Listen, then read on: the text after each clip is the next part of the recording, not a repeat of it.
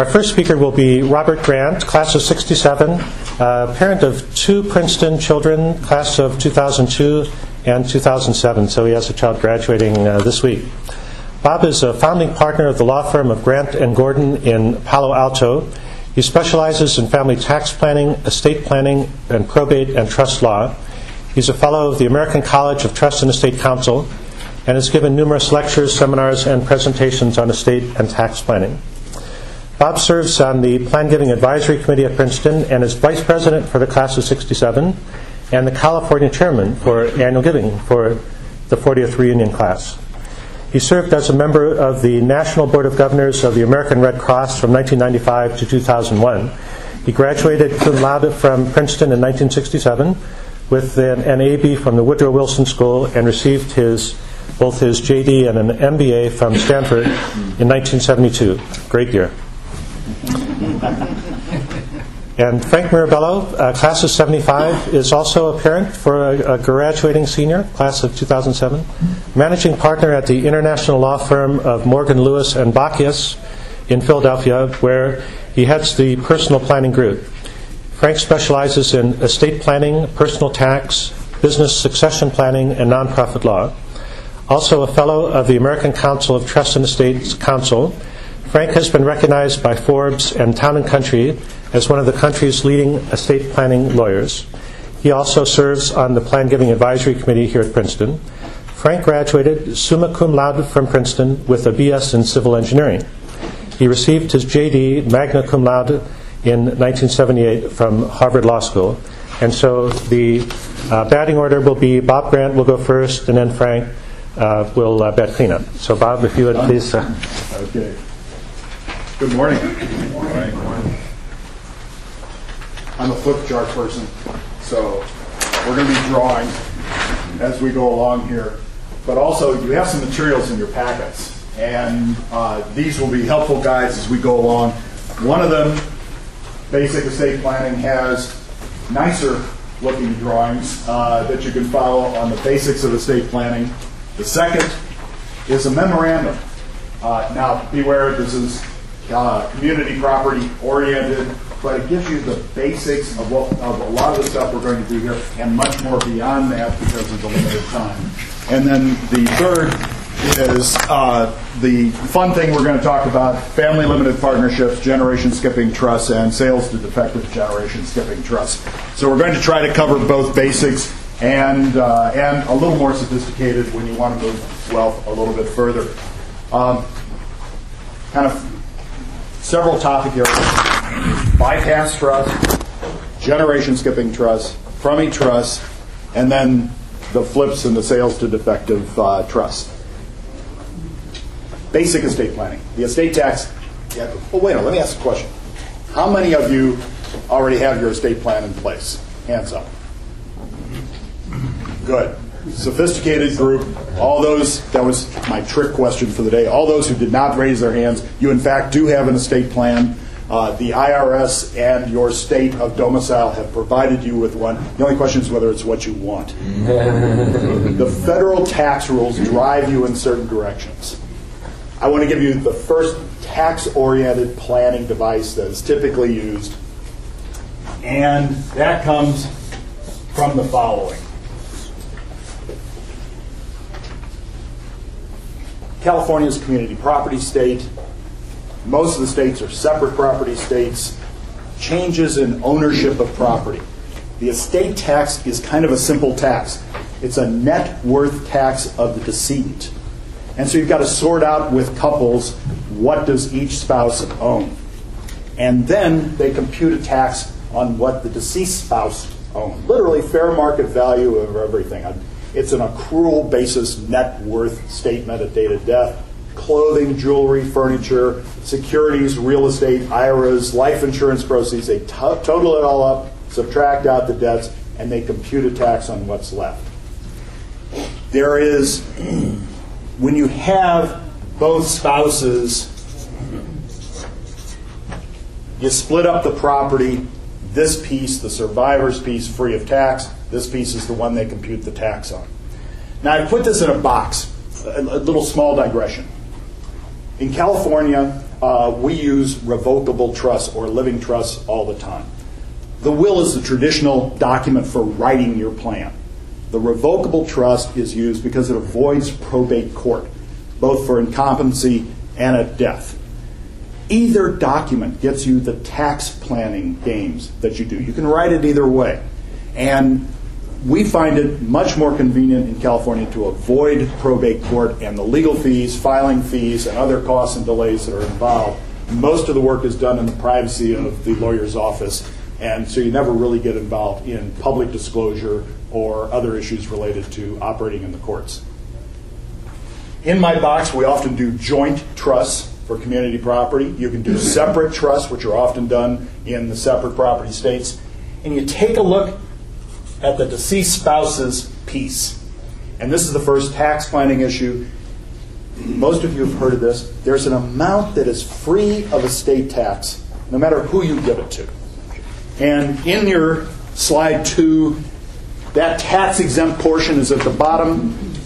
Right now, that's $2 million, less whatever you've used of it during lifetime. But typically, you look at it as $2 million. And we're on a roller coaster for the amount of that exemption. For federal purposes. For federal purposes, right. In California, the federal government got rid of the California estate tax, which is uh, an interesting development. All of the money now goes to the federal government. None of it goes to the state, as states with inheritance taxes get. And we think it's probably because we're a blue state, and maybe they had something going on there. Was, uh, but uh, we actually have no California estate tax now. Out of that federal, and most of this couple of warnings. I think uh, Frank's made it clear. One, it, it's kind of the joke. Don't try this at home, kids. You know, whatever you see on the TV. Talk to a qualified estate planning attorney before you do anything.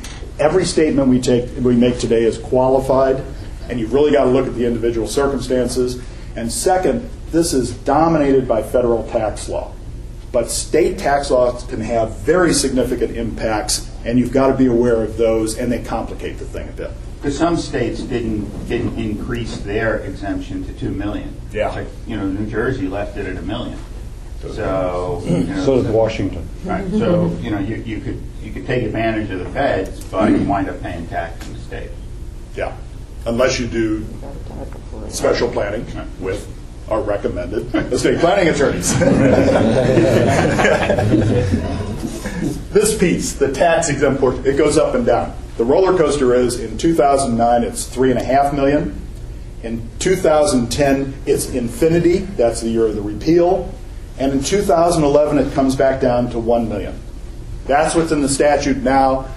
Everyone asks, well, is that going to stay there? And every one of the estate planners says, tell me what Congress is going to do, and then I can tell you. And none of us really know. It's, there's been constant discussion of fixing that, altering it, setting a three and a half, setting a five million exemption. We don't know in reality what they're going to do. But right now, that's what it looks like.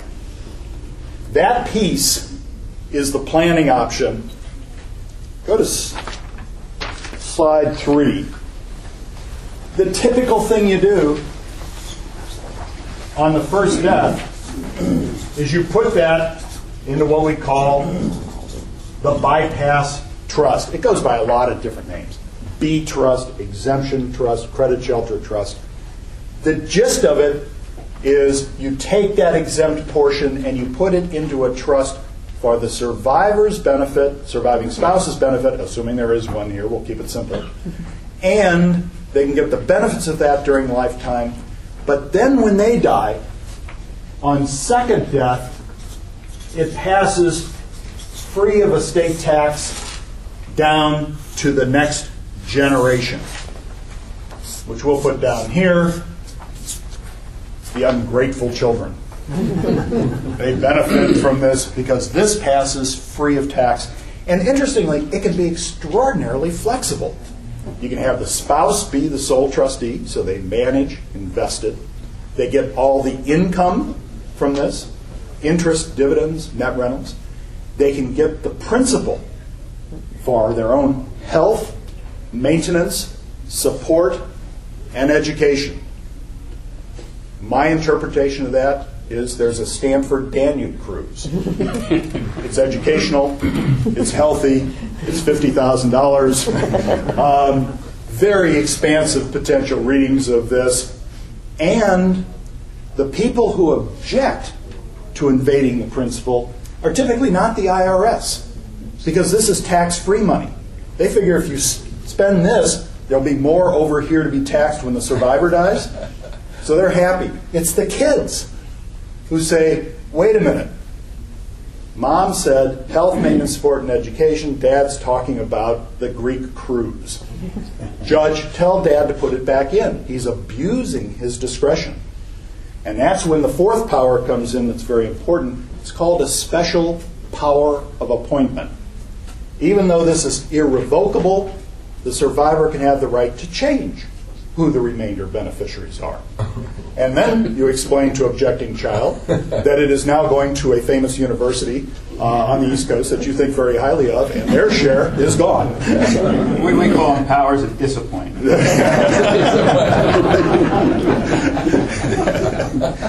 I view that as essentially full control. Basically, it's in a trust, and the benefit is you avoid tax. Now, the problem is, survivor gets the rest. If you have a U.S. citizen spouse, for federal purposes, anything that passes to that spouse is free of estate tax and ends up in what is typically called the survivor's trust or the A trust. Um, goes by a lot of different names, but that's basically it. When they die, they have a new beneficiary the IRS.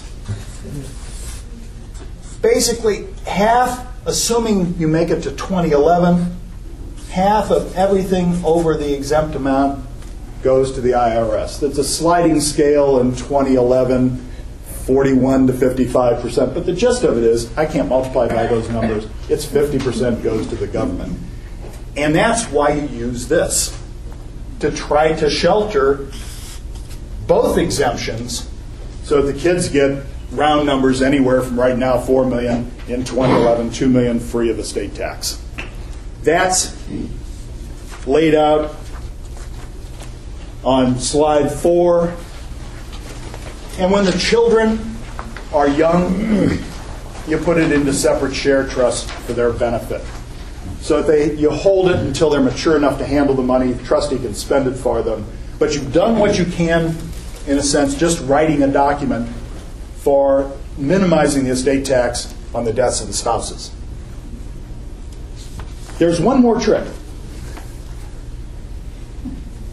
I'm not going to talk about QTIP trust this morning because we're limited time. The trick is down here. Because when those children get the property in their separate share trusts, ultimately they get hold of that. It's their, it's their property gets distributed, say 25, 30, 35, something like that, 40, 50, 60, whatever you think is appropriate. Um, when they die, call this the third death, they go through the tax again. Half of everything over a million before it gets down to the grandchildren. That second tax at the next generation is what we try to avoid with what's called the generation skipping trust. Go to slide seven. We started them out simple. We get more and more boxes, more and more arrows. The gist of it is when the spouse dies, or when, I'm sorry, when the children die down here, if we give it all to, or when the parents die, if we give it all to the children, they're going to be taxed. But we can take part of this money and instead of giving it to the children at some ages, we put it into trusts for their lifetime. And then, called generation skipping trust, but they don't skip the generation. They're for the benefit of the children. We can put all of the bypass trust in, and we can put an amount from the survivor, which in 2011 it's inflation adjusted, so we think it's probably something like a million and a half somewhere. You can put it in here rather than over here. And this trust is basically a bypass trust for the kids. It has very similar terms. The children can be trustees when they reach some designated age. They can take the income and principal for health, maintenance, support, and education, the magic terms, and they can have a special power of appointment. And the reason we do this is when that third death occurs, that GST trust and all the growth in it goes down to the third generation free of estate tax. You've taken another pile off the estate tax table. And that's your basic plan. That's what you end up with. That's standard estate planning design. And if you don't have this in, you want to talk to your estate planning attorney and say, is any of this applicable to me? Does any of this make sense? The problem is still over here, when the survivor dies, we go through the same computation, and there's an exempt amount and the excess, and the excess is taxed at 50%. And so the question is, what do we do about that? I have to go backwards a little step here to give you the gift tax rules. Three levels of gift tax annual exclusion. This is what everyone has heard of. It's the $12,000 you can give every year to every donee you want. No gift tax, no gift tax return required. If you go above that, I call it a reportable gift. And you, each parent can give $1 million during lifetime to any number of donees, a total of 1 million, and there's no gift tax required, but there is a gift tax return that has to be filed to report to the government you've done that. And the consequence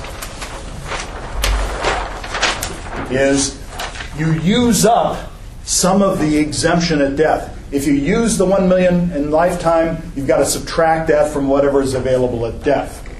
Notice So- it's different. I mean, it's 1 million during life, it's 2 million at death. It used to be the same, but in that last tax bill, they froze the gift tax while the death tax increases. And that's an important point because a lot of people think, oh, two million. And if you if you give away two million, you're going to hit a half million dollar gift tax for that extra million. And that surprises some people because they it gets confusing. If you go above the reportable level, that's what I call taxable gifts, just like the estate tax, roughly 50% of the value of what you're gifting. And so those are the three levels you go through. Annual exclusion gifts are terrific. Um, 12, you know, if you take each spouse and each child, so you've got two spouses, 24,000 a year, three children, 72,000 a year, because you can do 24 to each of them. If they're married, you've got another three. You, you can move a tremendous amount of wealth every year to the family just with simple annual exclusion gifts. And, you know, then sometimes you'll do games, which we'll talk about in a minute, of disguising the value of what you're giving so that you can actually get more than 24000 a year. But the end result is this may be a whole lot more wealth than you ever want to move. this is fine, Bob. I, I had a client who wrote me. We, we wrote him when the uh, law changed from 3000 to 10000 We wrote everybody excitedly, said, now you can give 10000 to your children each year. And my client wrote back a little note, three's enough. so you take that in, in mind. Um, but you can see, if, if you start to get into large wealth, this also can become a small window when you're trying to move large amounts of wealth. Uh, it sounds big in one sense, and it can be cumulatively over the years, but on the other hand, if you've got already 20 million, 12,000, and you've got two children and no spouses, you start to look at that, and that's noise level in the stock market every day. You, you're not necessarily moving a lot of wealth. And that's why people like to move this early. you are moving a million dollars to the children, but because you shrink the death tax exemption, all you're really getting rid of is the future income and future growth on that million because you've shrunk the exemption at death. That can still be a lot over time. But you, you look at that and you say, what am I really reducing my estate by? You're reducing it by the income you would have earned or the growth you would have had. And that again sometimes squeezes people. And they look at it and say, that's really not enough. And that's where we're going to get to the last item, which is the sales to defective trust. These levels are how you move the wealth in one sense. Where you move it is where the Crummey Trust comes in. The Crummey family was a Northern California family. They, the problem with the annual exclusion is a technical rule. It has to be a gift of a present interest, not a future interest. A present interest is something the beneficiary can spend today. A future interest is your typical trust that says they don't get it until they're 35, and the trustee will decide whether they get anything. To qualify for the annual exclusion, you have to give the beneficiary a present interest. And the Crummey family's attorney was very clever. He said, okay, we'll give the beneficiary the right to pull it out for 30 days. And they don't take it out, the window closes. And then the money is locked up in the trust. Well, the IRS said, well, the beneficiary is two years old and playing with Tinker Toys. and our wonderful Ninth Circuit Court said, well, we don't care. The parents are the natural guardians. They can do it for the child. So parents put the 12,000 in, turn around, put their guardian hats on and say, "Do I want to pull this out?" No, window closes and you've achieved a present interest gift and it's locked up in the trust. The end result is this is what the kind of trust you use when you're doing annual exclusion gifts. If you do reportable gifts, then you want to do lifetime GSTs. And you allocate your generation skipping exemption because you, you don't want the asset to be included in the child's estate if you can avoid it. So we create these during lifetime, and you make your reportable gifts in here. And then these assets are not included in the child's estate when they die. So you pick what trust you put the gift in according to the nature of the taxable gift so we typically recommend to people put it into GST trust. You don't have to. You can just give it out, right? One of my clients said that. Said, Bob, I like life simple. I've heard all your, your talk. I've heard all these complicated things you've told me about. If I just write a check to each of the kids, I'm done. he wrote a check to each of the kids. it, was, it was very simple. Kids were delighted. They were in the stage where they were having children come up. They all smiled and said thank you. And uh, it's been about 10 years, and we're now trying to figure out, okay, what do we do next? it, it complicates the planning because he doesn't have any exemption left anymore. Um, now, the last game is disguising. And there's a, there is actually a little piece in here family limited partnerships, GST trusts, and sales to defective trusts. You've heard of these flips. They are entities. They can be LLCs, limited liability corporations. They can be family limited partnerships. They come in a lot of different forms. The flip is has primarily two goals. One is disguising value. How many of you, and this is a little show and tell, how many of you have invested in a limited partnership? That, you know, it's okay. This is like Alcoholic Anonymous, you know. the day after you put your money in, could you have sold the thing for what you put in? No. In fact, it takes years for you ever to see the money come back. They sometimes go on forever, though. You know, the living zombies that never ever terminate. And so they are. It's hard to sell these things the market creates a discount on the fair market value of these entities because you don't have much control. All you get is whatever the general partner tells you you're going to get. So we use the flip. We create one for family members.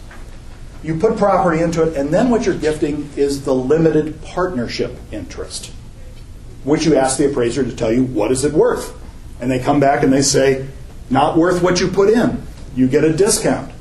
So now, if you gift an annual exclusion gift of a flip interest, you're not gifting 12,000, you may be gifting 15,000 or more of real value, but for gift tax purposes, it's valued at what it would sell for, which is less. So the disguising is wonderful, and yet the parents, with some real caveats involved here, because this is a hot area for the IRS, the parents typically end up being general partners managing the investments, and the ownership of the limited partnership interest is in the Crummey Trust or the GST Trust. There is another concept which is the income taxation of trusts. There are standard trusts, which are actually little taxable entities themselves. They have their own tax brackets, and they pay income tax like an individual. The trick is the brackets are compressed horrendously. They hit the maximum bracket at about $10,500 or so. And so, it, as opposed to individuals, which are what, Frank, 350, uh, uh, something like that. So, you know, huge compression of the brackets. But you can also write a trust so it's what we call intentionally defective, or technical terms for the IRS, grantor trust, meaning even though it's irrevocable and the income belongs to the trust, the parents who created the trust get the opportunity to continue to pay the income tax on that income. Now, at first you say, wait a minute, I'm paying income tax on my kid's income, thanks a lot. But that, for estate planning purposes, is really good because we got a revenue ruling a couple of years ago and made clear what most estate planners thought was the case.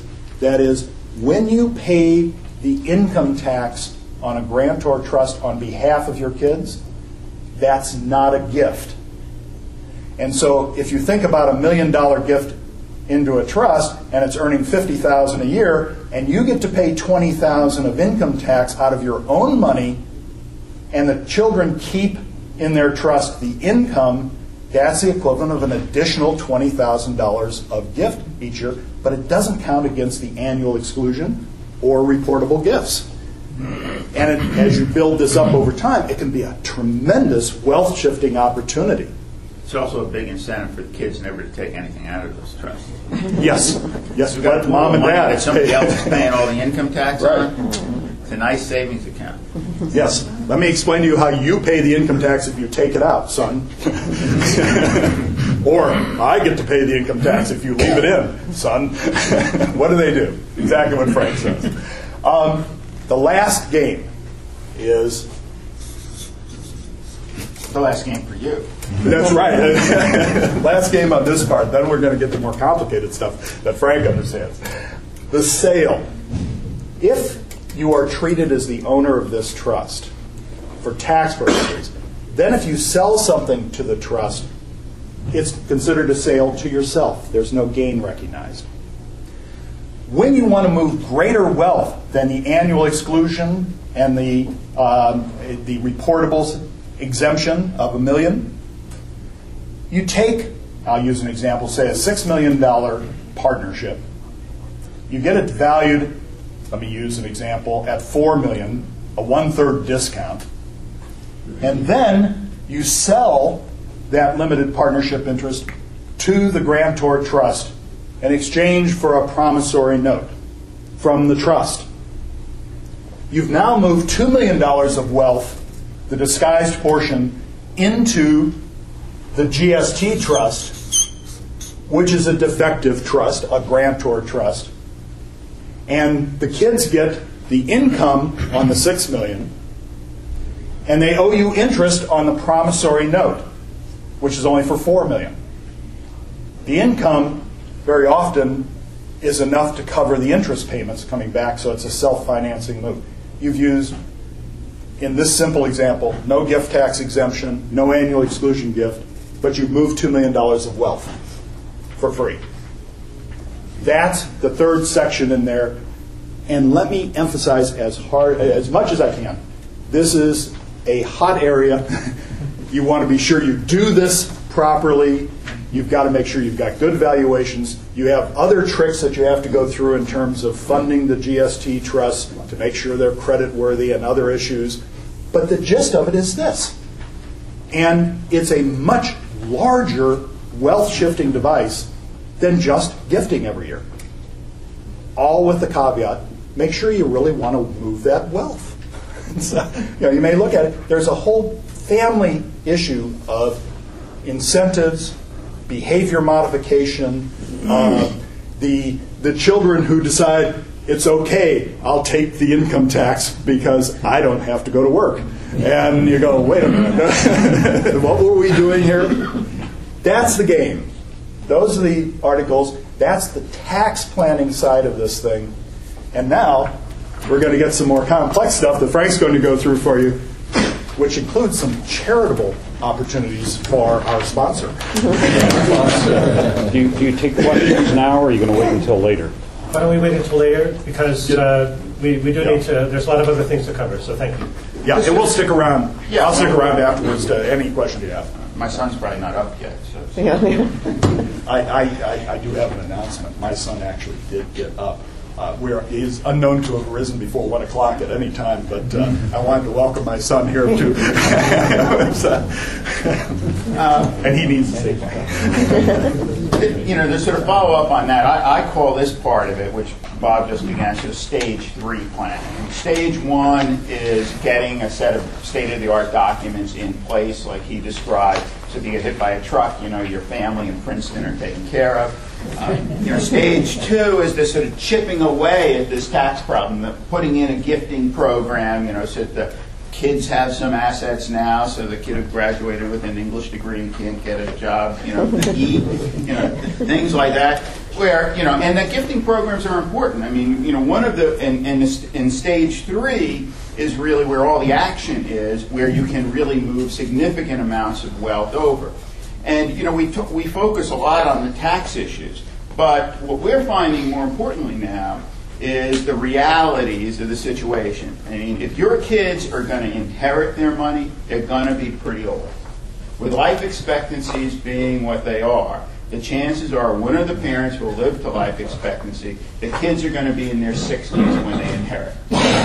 So there is a huge move these days of moving capital during life so the clients can see their kids enjoy some of the wealth. More importantly, see their grandchildren enjoy some of the wealth, the ones they really like. uh, and not waiting, you know, uh, mom hasn't died yet. so a lot of this emphasis is, is it is tax related, but there's more reality of moving wealth over uh, during lifetime. So how, how do we do that? I mean, well, well, the way I explain it to clients, this is stage three. This, our system's very simple. Okay, you and your spouse have the government as a 50% partner in everything that you do. Right? And what the partnership agreement says is when both of you die, we have to buy your partner out, and they get to choose the price. Right? Very simple system. Now, if you had that partnership agreement with the guy across the street, right, who never invested a penny with you, okay, never spent an hour working on helping you build wealth, right? If you had that partnership agreement with him across the street, when you had your next great idea, do you think you would put it in that partnership? When your broker came to you with a great investment opportunity, do you, do you think you'd say, well, just let's just stick it in the partnership with the guy across the street?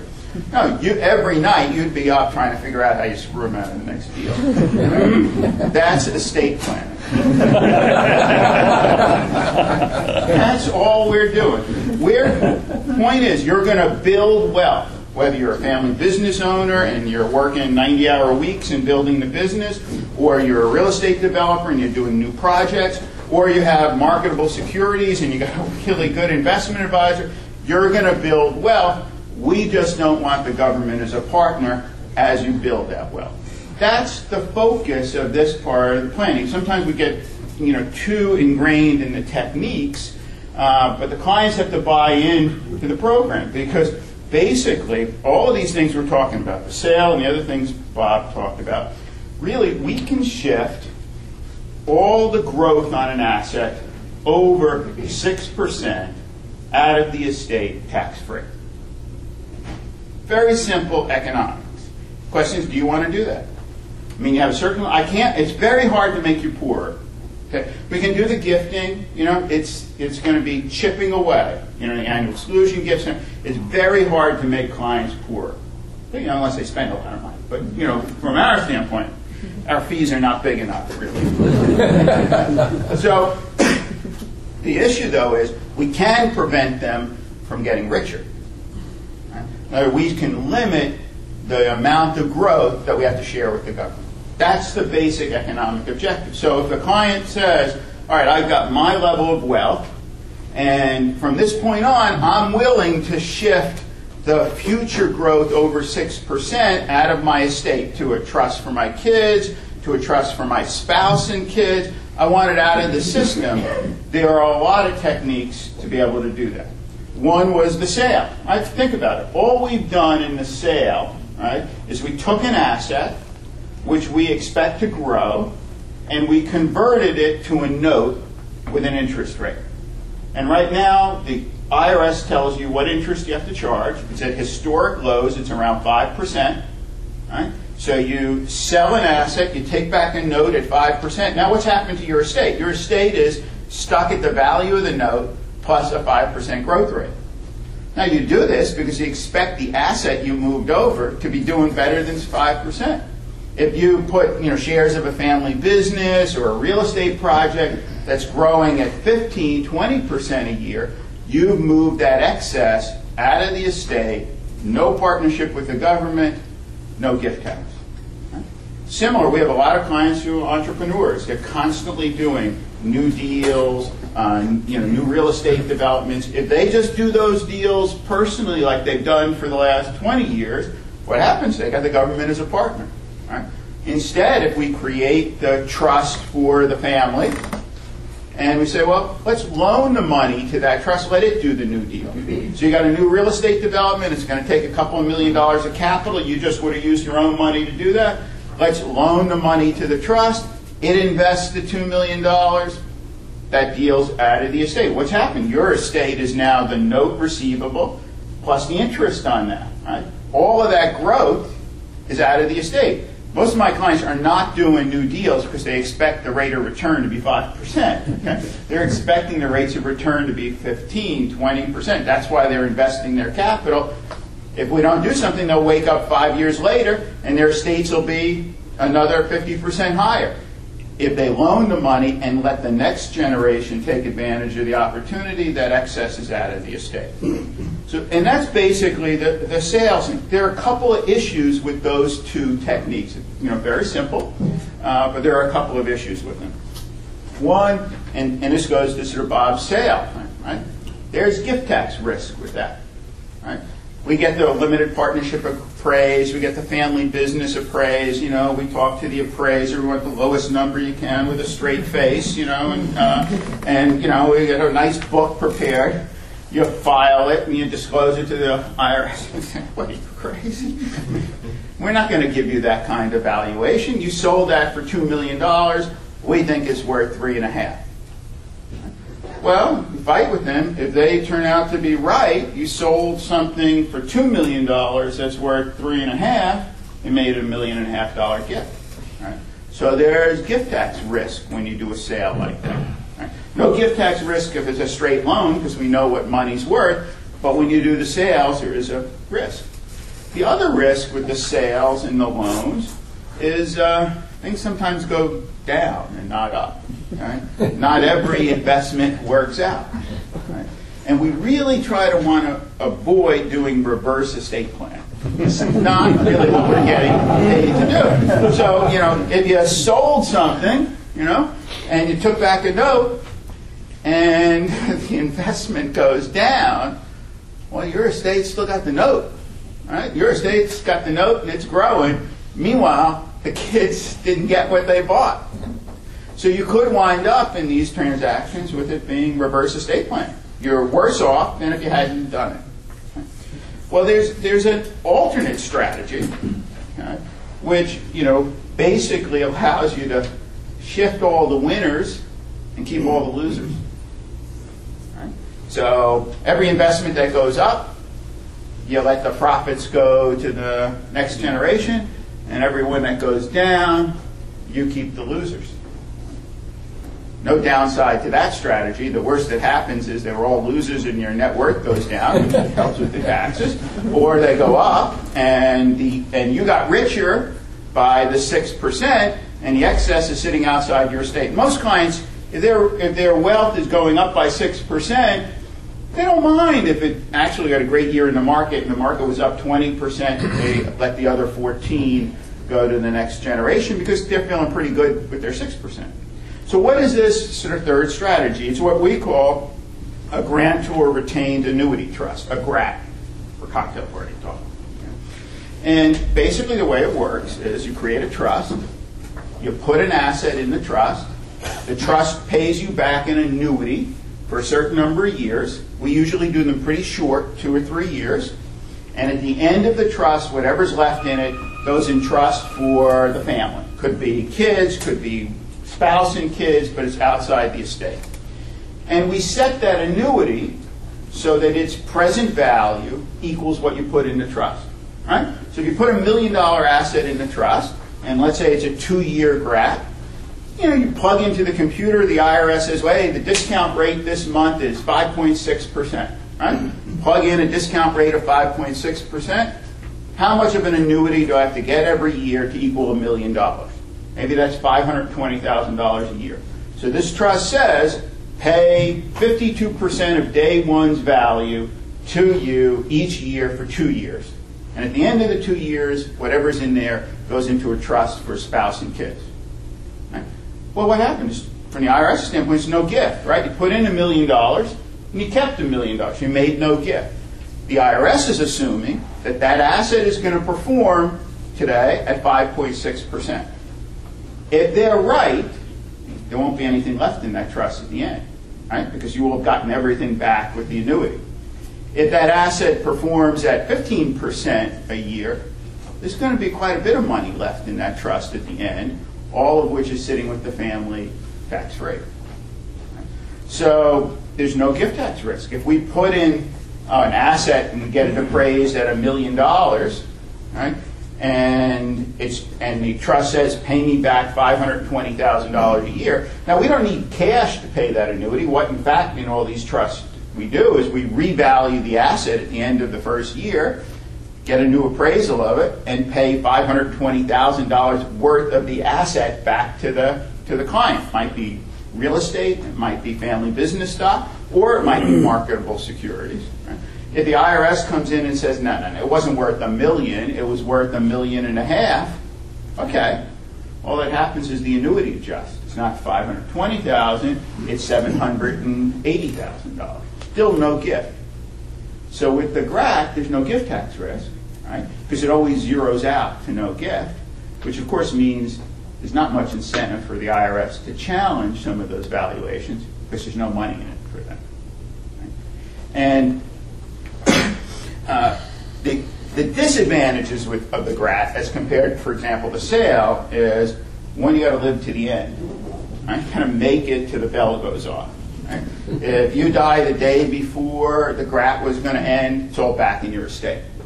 Which is, of course, what would have happened if you hadn't done it. So there's no, that's not really a downside. Whereas if you do the sale, you know, what's in your estate on day two is the note whether you live or not. Right? You've gotten that appreciation from the day of the transaction out of your estate. GRAT, you got to live. And that's why we tend to do them short, two or three years. We take a lot of the actuarial risk out of it. The other thing is you can't allocate generation skipping exemption to these until the end. Whereas with the sale, you can do it on day one. The trust is exempt. It's not going to be in the kids' estates. With a GRAT, you got to wait to the end, which means in all likelihood, in most of these trusts, we are creating trusts that will be taxable in the kids' estates. We got them out of the senior generation, but we're going to pay in, in future generations. So what do we use it for? Um, a lot of family businesses. We, a lot of our clients, you know, look at the, the value of their businesses. They're satisfied with that level of wealth. They'll put all their stock in their family businesses in GRATs all the time so that they're always moving the next level of growth in that business out of their estate. And you do that consistently year in and year out, you know, you'll move a fair percentage of that business totally free of tax out of your estate. And if you have a dip in value, we have many GRATs who fail. Right? They don't work because business had two tough years, went down in value, all the stock goes back to the client, right, to pay the annuity.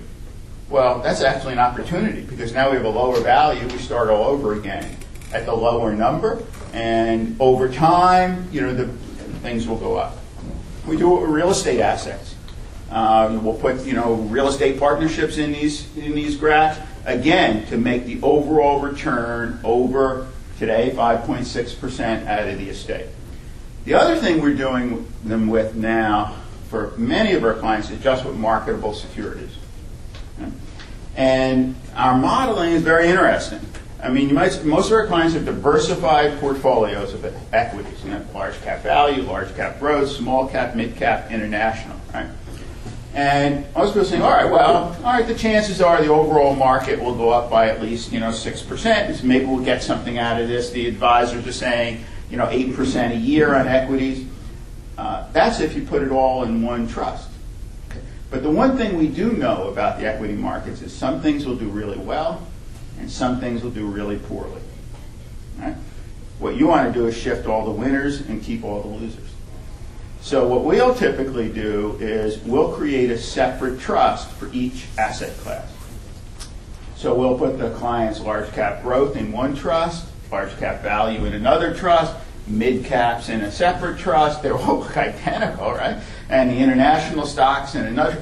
What we know is even if the market muddles along flat, you've all seen that sort of pictured chart with all the different colors of what did well one year and did terrible the next. We know some things will do really well. If you put each asset class in a separate trust, all those ones that did really well, all that profit's going to go over to the next generation tax free, and the ones that do really poorly, you keep those losers. If you do that consistently over years, the, the family's wealth as a whole might not might be going along at five or six percent. What we our models show that if you do this strategy, this junior generation's net worth will be rising because they're skimming off the right all the right decisions, and the senior generation will be going down because they're taking all the bad decisions even though the wealth as a whole has stayed flat. So there's a lot of opportunity in this in this stage three planning to move wealth, even though you don't have an overall asset that you expect to do a lot better than six percent, which might be the stock market. But this is all in keeping with again where we started. Am I rich enough? And I never assume the answer to that question because I got clients who've got you know four or five million dollars, and they'll do everything they can, annual exclusion gifts, grab everything to get them down to the tax-free amount. You know, I got clients who are worth you know hundred million dollars. Never know, you might get sick. Money, I, I, can't get them to do anything. You know? you know, they're just, it's a mental, it's a state of being, okay? And everybody reaches it at a different point. So I, I never, you know, look at a balance sheet and assume people will be ready to do these things. Uh, but for those clients who feel I have a level of wealth and I'm comfortable with, and I do want to move, you know, I don't want to wake up five years from now and see my net worth twice this, right?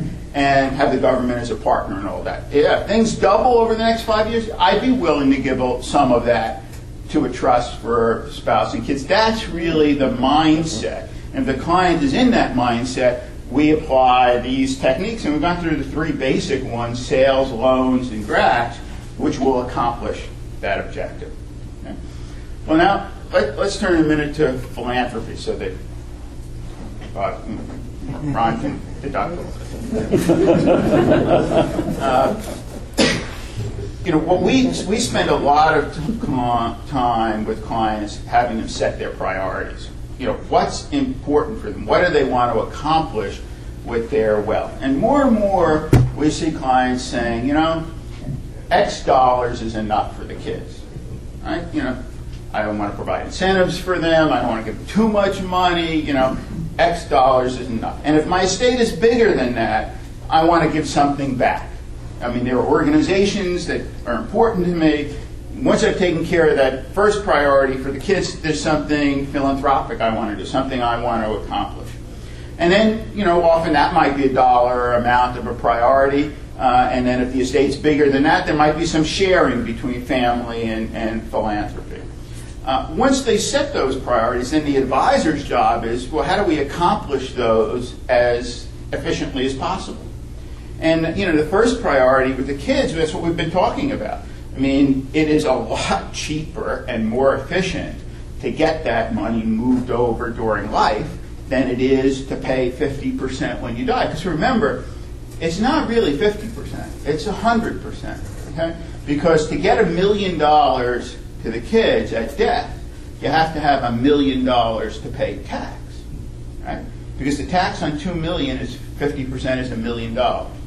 Some people would say that's a hundred percent tax, right? So every dollar you give the kids costs a dollar in tax. Very expensive. So, you know, many clients say, all right, let's try to get this X dollar priority taken care of now. And so if you do the GRAT strategy, you do the sales strategy, and you do them aggressively year in and year out, you wake up, many of our clients 10 years later, and X dollars is set aside for the kids. Oh, Often it's a heck of a lot more than X dollars, more than they wanted to get them. You know, but 10 years later, a dollar isn't a dollar anymore, and they needed more anyway. But many of them find that initial priorities taken care of. So we have a lot of clients who've done these strategies, taken care of the kids, their entire estates go to charity, they're out of the tax system. Right? Because they've now gotten all their priorities taken care of and never paid a penny in taxes. Uh, so once you know they take care of the kids, some of it's done during life, the rest is taken care of as part of their estate plans, and now they have this piece that they they want to go to charity. Uh, in in the outline, in the materials, is in a planning for philanthropy outline that I use a lot for sort of training sessions for fundraisers. We represent a lot of nonprofit organizations like Princeton in their in their development offices. And, and that's designed to be sort of a layman's explanation of a whole variety of philanthropic techniques, plan giving techniques. Uh, and, it's, and each of them has an example with it as to how it actually works from a tax standpoint. So it's something you can, you know, you can sort of explore later. What I want to just talk, you know, briefly about in the few minutes I've left are, are two techniques that are very popular right now. Um, the first is the charitable remainder trust. And, you know, there are certain situations where this is really sort of a no-brainer. So many clients say, you know, at death, or at my death, or at the death of my, the spouse and I, I want, you know, a million dollars to go to charity. This is in Princeton. I want a million dollars to go to Princeton. This is important. All right, well, it's easy for Bob and I to do. We just do what you will and say the death of the survivor, a million dollars goes to Princeton.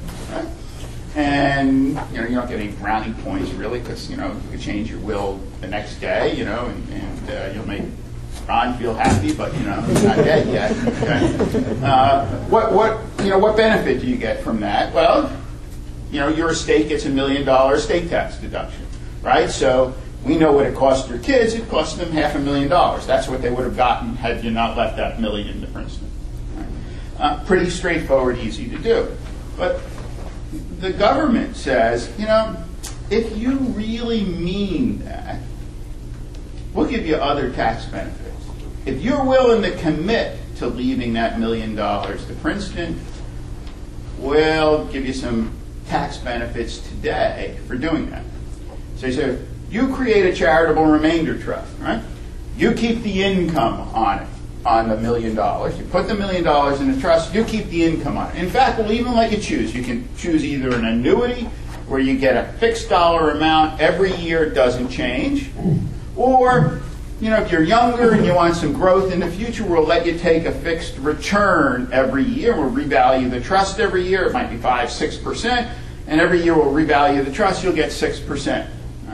And when you die or when you and your spouse die, what's left in that trust will go to Princeton. If you'll do that, if you'll commit to it, uh, one, we'll give you an income tax deduction today for the present value of what Princeton will get. In other words, a million dollars minus, you know, what the value of this income you're going to keep is. You know, that might be 60 or 70 percent of the gift. That 30 percent of today's value that you're leaving to Princeton will give you an income tax deduction today. That saves you money today, right? Secondly, we'll let you do it with appreciated assets, you know, the Microsoft you bought, you know, 20 years ago, and, you know, your broker's been telling you to sell for 20 years, but you haven't done, thankfully. Right? Uh, we'll let you put that in and sell it in the trust and pay no tax. Right? Well, what does that mean, really? If you put your appreciated assets in these trusts and you get to sell them and pay no capital gains tax, you've got the government's 15% working for you for the rest of your life. Earning income for you. That's that over a life expectancy. That's worth a lot in and of itself. So what has all this done? It's saying, if you really mean it, if you're willing to commit to it today, we'll reduce the cost of this gift. We'll give you an income tax deduction, puts money in your pocket today, which reduces the cost or it increases the yield, depending on how you look at it, and we'll let you do it with things which you otherwise would have paid tax on. Oh, very large incentive. So if a client says, I'm going to put a million dollars to Princeton when I die, we talk to them, well, if you really mean it, you know, we can make it much cheaper to do if you step up and do it now. And often what we'll do is clients say, well, that's a, that's a good idea. I'm not sure I'm willing to do the whole, you know, like million now. Well, with some of these charitable remainder trusts, particularly the ones that pay a percentage return every year, you can add to it whenever you want. So what we'll often do is we'll create a charitable remainder trust for them now. Says, you know, when I and my spouse die, and money goes to Princeton, and they may put some money in it now, maybe $100,000 of stock they were just going to sell. Right? And uh, the will will say, I leave a million dollars to Princeton minus whatever's in my remainder trust when I die. So it gets to where they want to be and have an efficient tax structure. Now what do we do? Now we tell the broker, you know, before you go to sell something, call. Because this client shouldn't really be paying any capital gains taxes. And what he should be doing is, before the broker sells, he should move the stock to the remainder trust and sell it there. No, no tax on the sale. He's got the government's 15%, and he's funding something he's effectively going to do anyway. So we see a lot of that. Again, it's just a, it's a much more efficient way of doing it than to just put it in the will. The, the second uh, trust that we're seeing a lot of, and the last generation's articles had, you know, descriptions of some of these, the charitable lead trust, did, And that's really the reverse of the remainder trust. What it does is it pays to charity a payment for a number of years, and at the end of that term, the money comes back to the family. Well, you know, we use those mainly as estate planning vehicles because you can set them up so that the payments to charity are equal to what you put in. It's really, when you think about it, it's a GRAT for charity. Right? So when you do this, for example, if a client says, put a million dollars at my death to Princeton, right? Again, I know what that's going to cost that family. It's going to cost the kids $500,000. Right? But suppose I put that million dollars in a charitable lead trust and I say, hey, Princeton, uh, you know, I guess 15 year trust is about a 10% return. For, right? Pay Princeton $100,000 a year for 15 years. Right? That present value is to a million dollars. I get a charitable deduction for a million dollars in the estate. I pay no estate tax, just like leaving a million dollar bequest to, to Princeton. But what happens in that trust? The IRS is assuming that that million dollars will have a return of 5.6%. If they're right, kids won't get anything. But if that million dollars is invested and grows at 9% over the 15 years, there'll be a lot of money sitting in that trust at the end of the 15 years. It comes back to the family on which nobody's ever paid any tax. Okay. So what happened? Princeton still got the million dollars, right? but we got a deduction from more than we really gave away, and we didn't pay tax on what we really gave to the kids. So it's the only gift with an upside for the family and no downside for them. Worst that happens is the asset didn't perform, it all goes to Princeton, which is what we were going to do anyway. Now, it's very interesting, when we go through that with clients, we say, well, you know, over 15 years, we got to do better than 5.6%. You know, what do the numbers look like if, you know, we earn 8% on, on the investments? And we run those numbers, a lot of money for the kids, right? So they'll say, well, let's do a million and a half. Why? Because we reduced the cost of that charitable gift for that family in a very significant way. So our objective is if we can do the philanthropic objectives more efficiently, like using these charitable trusts, clients can give more. Uh, and, and so we're always looking for ways to accomplish those priorities uh, at least cost to the family. Uh, and, uh, and, and the charitable side, when we reduce the cost, people give more. Thank you. Thank you. So the logical question that people have is, if you do one of these strategies, uh, what happens to the money from an investment point of view? And so in your package is a uh, treasurer's report, and our treasurer is uh, here, Chris McCrudden. If I could ask him to come forward, and I will uh, introduce Chris for the purposes of the recording again. Um, so Chris McCrudden is uh, parent 93, uh, vice president for finance and treasurer at Princeton. Uh, came to Princeton in 1973. Uh, Chris has taken on increasing responsibility for managing the university's financial resources. Was promoted to VP for finance and treasurer in June 2005. A graduate of Trinity College and uh, received a master's in public administration from Syracuse, where he was a Mellon Fellow. Chris, thank you for being with us. Thank you, Ron. Good morning. Uh, you and I have more in common than you would think. Number one, at Trinity College, they teach you to hate Yale almost as much as they do at Princeton.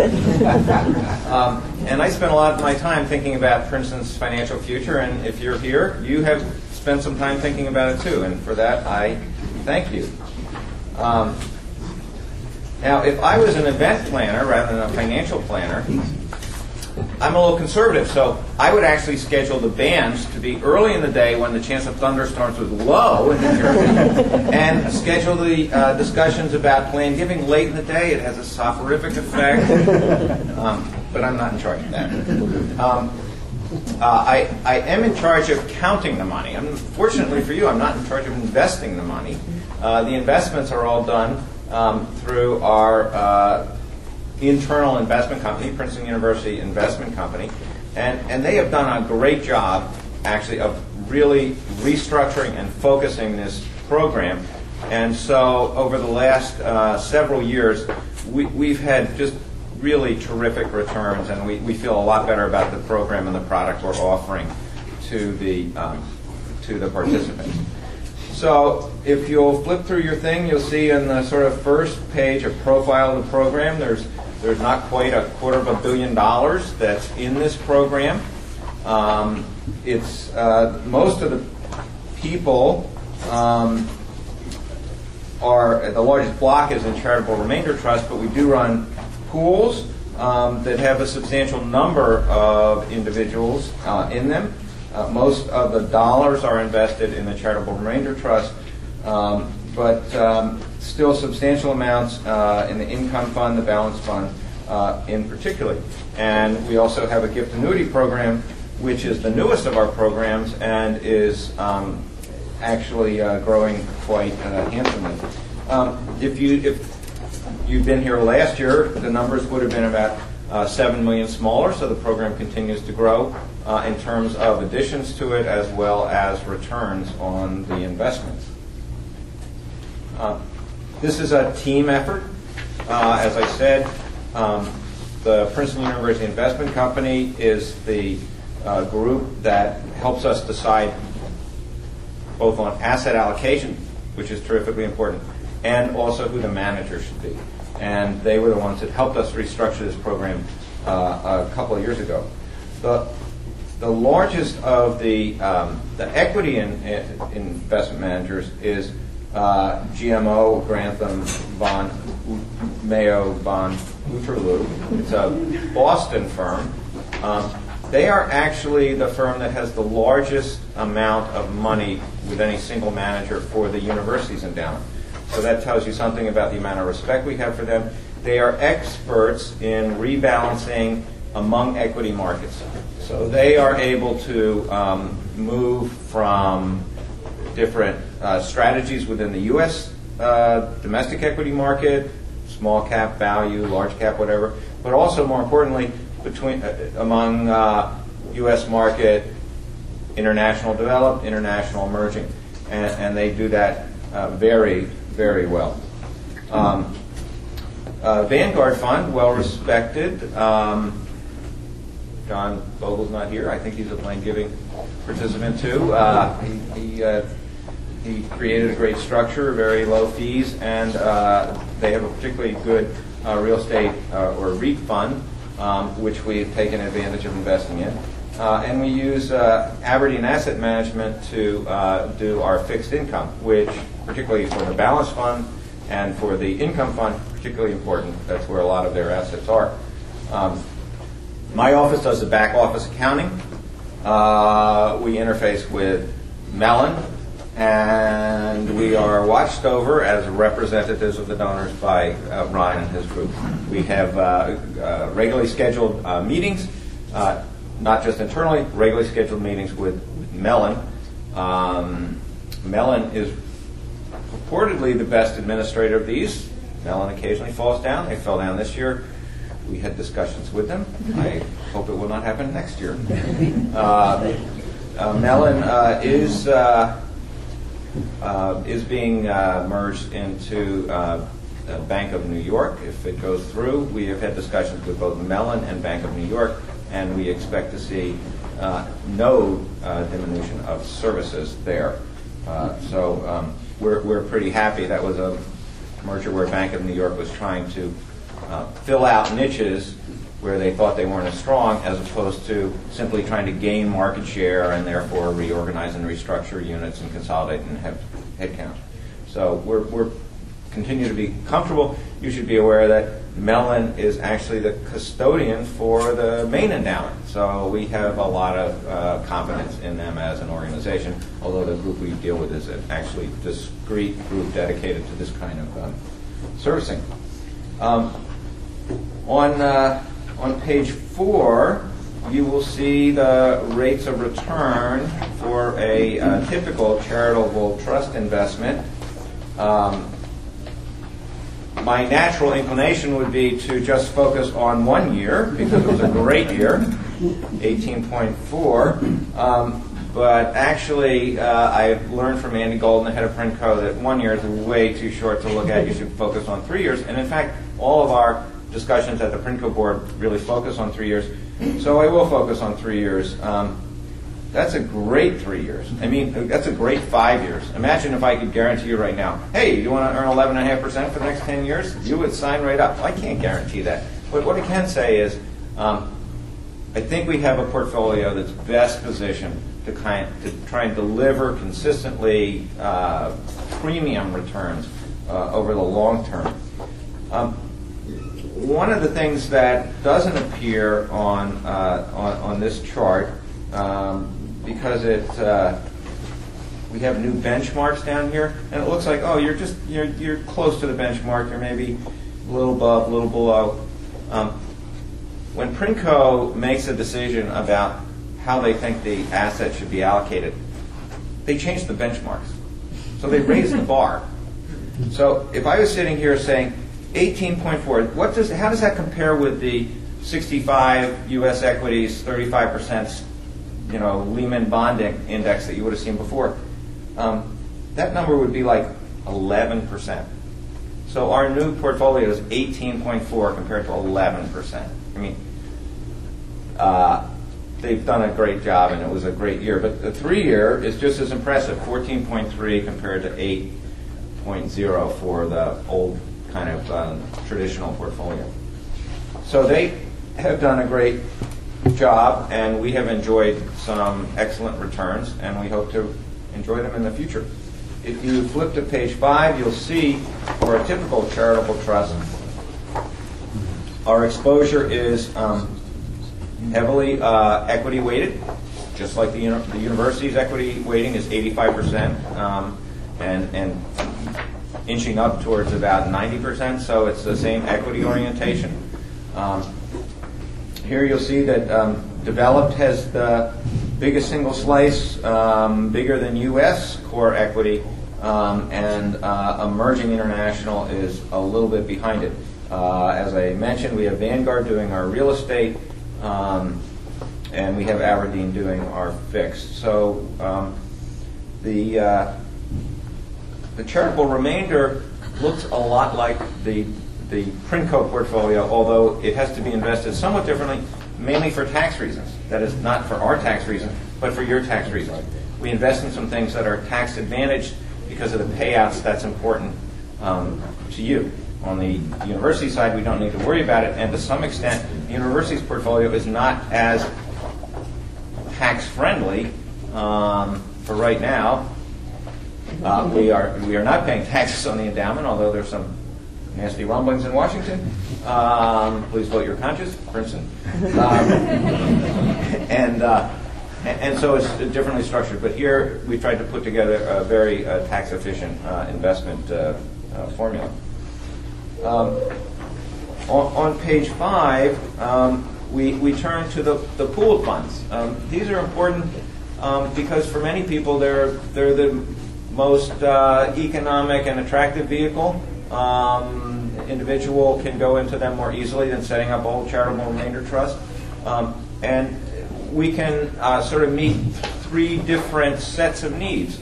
Um, the, uh, the Tiger Fund is for those who have a fairly long time horizon, a fairly low payout need, and over time it will do the best. It's the most heavily invested uh, in equities. Um, but we also have a balanced fund, which is more half equities, half fixed income. And, and for those for whom current income is important, um, we can and provide the income fund, which is uh, which is totally in in bonds. Um, so, relatively speaking, um, the longer term results from an equity fund will outperform the others, and you can see the Tiger Fund over a long period of time um, does better. Um, but the uh, each of the other funds deliver what the donors needed at that particular time when they when they gave the gift. Um, I, I mentioned uh, the Vanguard um, as the manager of real estate in part because we did have some problems in, in 2004 and 2005, which was the early years of the restructured program, uh, when we used a different manager, a very good manager for the real estate investment uh, uh, uh trust, um, but their payments were very lumpy. And they weren't even predictably lumpy at all times. Uh, and, and that was uh, a difficulty for some of our donors. So we switched to um, Vanguard, who also has an excellent product, but it uh, pays out at a much more uh, equal rate. And so we've taken some of those fluctuations out of the, the uh, uh, dollars uh, as they get paid out, which, you know, to some extent, hopefully has eliminated people's concerns about, well, which is it? Is it last quarter's distribution or this quarter's distribution I should be planning on?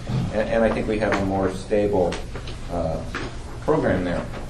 Uh, but in each case, I think the funds have, have done well with um, compound rates of return being the highest in the Tiger at a little over uh, 10%, uh, and um, even the income fund in a low uh, income environment, you know, rates were, during this period, rates were at a historic low, um, uh, producing positive returns for you. If you go to page seven, uh, you will see the um, asset allocation of the three funds, income fund being entirely uh, in, in bonds with Aberdeen the balance fund being sort of being almost exactly half in uh, fixed income and the rest in uh, equities or real estate. And finally, the Tiger Fund, uh, which has the lowest yield of them, um, but the highest uh, long-term rate of return, where um, domestic equities, international, and um, real estate uh, dominate the portfolio. 75% um, of the portfolio is uh, equity oriented uh, in some way or another, although the real estate helps keep uh, a good uh, income flow to our uh, participants. It's got a little higher yield than, uh, than some of the other ones. Um, page eight shows that for different people, the different funds work better. So for those needing a higher uh, initial yield or uh, absolute stability of income, the income fund um, does a good job. Um, the balance fund does almost as good a job at producing uh, interest dividend income, um, but has a little bit of an equity kicker, and, and, and over time will give you a little bit of extra growth. The Tiger Fund is sort of deferred gratification. Um, you, you get a lower payout in the beginning, but and, and particularly as you as when we did some changes in the program, um, we uh, we see some some real um, appreciation, and and now of course uh, it uh, has the uh, the highest amount of um, performance and cumulative value. In addition to the investment vehicles that will vary based on the market, uh, we do have one that is rock solid, as you would say. I'm not saying we're prudential. We're still privately held. Um, uh, we do have a gift annuity program. It's our newest program, and, and for some individuals, it's the simplest, easiest, and uh, most straightforward to meet their needs. Um, the uh, here we have a guaranteed payout. Um, on page nine, uh, you can see that um, given our investments, conservatively invested, but designed to make sure that we have more than adequate amounts for the future. Um, we've had uh, total gifts of a little over $10 million.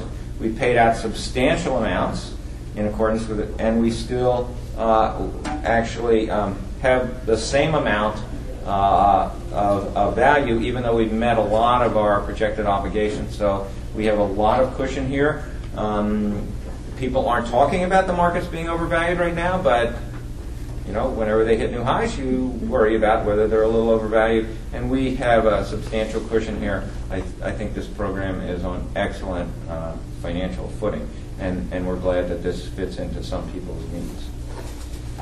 So why don't I stop there uh, and see if there are any questions? I guess the last thing I can say is um, the um, the first five months of this year at least have been very kind to all the programs, and we are um, we are looking at uh, you know very nice rates of return were they to annualize. I wish I could promise that they would annualize, but uh, but it's been a good five months, so we uh, we've been enjoying the prosperity that's been reflected in the general market. So why don't I stop there and see if you don't have um, questions? In, fact, what I, in the interest of time, since we promised you we'd close by 10:30, if you have questions for any of the presenters, uh, now would be uh, a good time to do that. Yes. There was just, there was a general reference that Bob made early on to some of the psychosocial implications of inherited money. What about, as opposed to a GST, the suitability with other considerations, obviously, dynasty trust? The GST trust is, is a form of dynasty trust, and they, they're similar names. Uh, the dynasty trust are, came up more because in certain states you can extend the trust forever. Uh, in other states, there's a limit called the rule against perpetuities that says you can only have the trust go on for a certain length of time. And uh, I, it, probably because we have a limitation in California. When I ask clients about whether they care about the great great grandchildren and so forth, there tends to be some disinclination to be too worried about that. Other people look at it and say, if I can take it off the table uh, and have this pot running for the family for the foreseeable future, why not? And well, I mean, there's, a, there's another aspect to it. I mean, there's obviously the tax piece of it, but uh, we actually virtually never do any gifts, bequests, or trusts that end. Okay? We don't do any trusts that pay out at specified ages anymore. Because what we've discovered is that when, when clients really think about their kids, uh, sure, there's some age where let them have the money. I mean, either they figured it out at age 30 or they're never going to figure it out, you know, and let them have the money. But what they are worried about consistently are creditors and spouses. Right? And, and once a trust ends, once you distribute the money, okay, there's no protection. Right? The money comes out at age 35 and they run a lawyer down with their car the next day and get sued for a gazillion bucks. it goes the inheritance. okay? In, in most states, although the trust distribution is not marital property, in most states, the future income and appreciation is marital or community property. And 10 years later, there's a divorce, a big chunk of the inheritance walks out the door. Uh, in contrast, if the assets stay in trust, not subject to creditor claims, not marital property or community property for divorce purposes. So there's this huge benefit to the beneficiary of the continuing trust structure. Now, most of our clients, on the other hand, don't want their kids trusted up for life. They don't want them to have to, you know, grovel to Uncle Joe when they want to buy a Ferrari. You know, I mean, at some point, it's supposed to be their money. So what we'll typically do is at the age at which the client would have otherwise given them the money, whether it's 30 or 35, we let them be sole trustee of their own trust. Okay? Now that gives the kid the best of both worlds. Okay? It gives them a structure that allows them to protect themselves from third parties, but control over the money. Right? Uh, with that structure, why in the world would you ever distribute the money? I mean, you know, all of you are probably struggling with, gee, if I could protect my assets from creditors and still control it, I'd do it in a flash. We won't let you do it for yourself. We won't let you put your assets in a trust for your own benefit and control it as trustee. Those are still subject to your creditors. Somebody's got to do it for you. So we're not willing to give that up in an, in an estate plan. In fact, we got a lot of these trusts in administration. And what we find is most of the kids never take anything out of the trust. okay? Because the only thing you need to take money out of a trust for are consumables food, clothes, vacations. We hope by the time they're in their 30s they have like jobs and you know, have some income to pay for their consumables. You know, Everything else you can think of is really an investment, not an expense. And investments are done in the trust. So you want to buy a sure house, the trust buys and owns the house. You want to start a business, the trust funds and owns the business. Why would you pull the money out of a pool that you control that's protected from third parties unless you are forced to do it? And nobody's forcing you to do it. So we've gotten away from any trust that mandate. Now, this is not a structure that protects the kids from themselves. Okay? because when you're sole trustee of your own trust, there's nothing to prevent you from doing really stupid things. Right? Because there's no check and balance.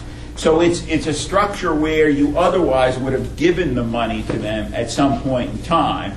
We just give them control at that point in time. Look, I got a lot of clients who they would never give the money to the kids. I mean, there's always a co-trustee, you know, who's going to control it. But that's a different scenario. Thank you. One la- one last question. Yeah, uh, I live in Seattle. My tax planner says, live in Seattle and don't pay an income tax, but when you're ready to die, go to New Mexico. Now, now, can you Right. talk a If you little, time that, let me. Uh, can you talk about the implications of these state, Yeah, the state, the state state tax? issues are really a major problem. I can't tell you how many people I've moved out of New Jersey in the last five years. Okay? You know, New Jersey adopted, you know, a millionaire's tax on the income tax, and the New Jersey residents got no estate tax benefit from the federal changes. Okay? Because for the wealthy people in New Jersey, they have a 16% state death tax. Right? 16%. It's deductible for federal purposes, right? So maybe it's net, you know, 8, but the federal tax is 45, so they're at 53, right? They didn't get any real benefit from the tax breaks compared to Florida, which has no death tax.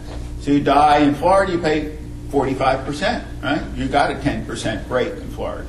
So there, I mean, we're a very mobile society now. So people, you know, pick where they're going to live, both for income tax purposes and for death tax purposes. I mean, the difference between zero and eight percent is a big difference.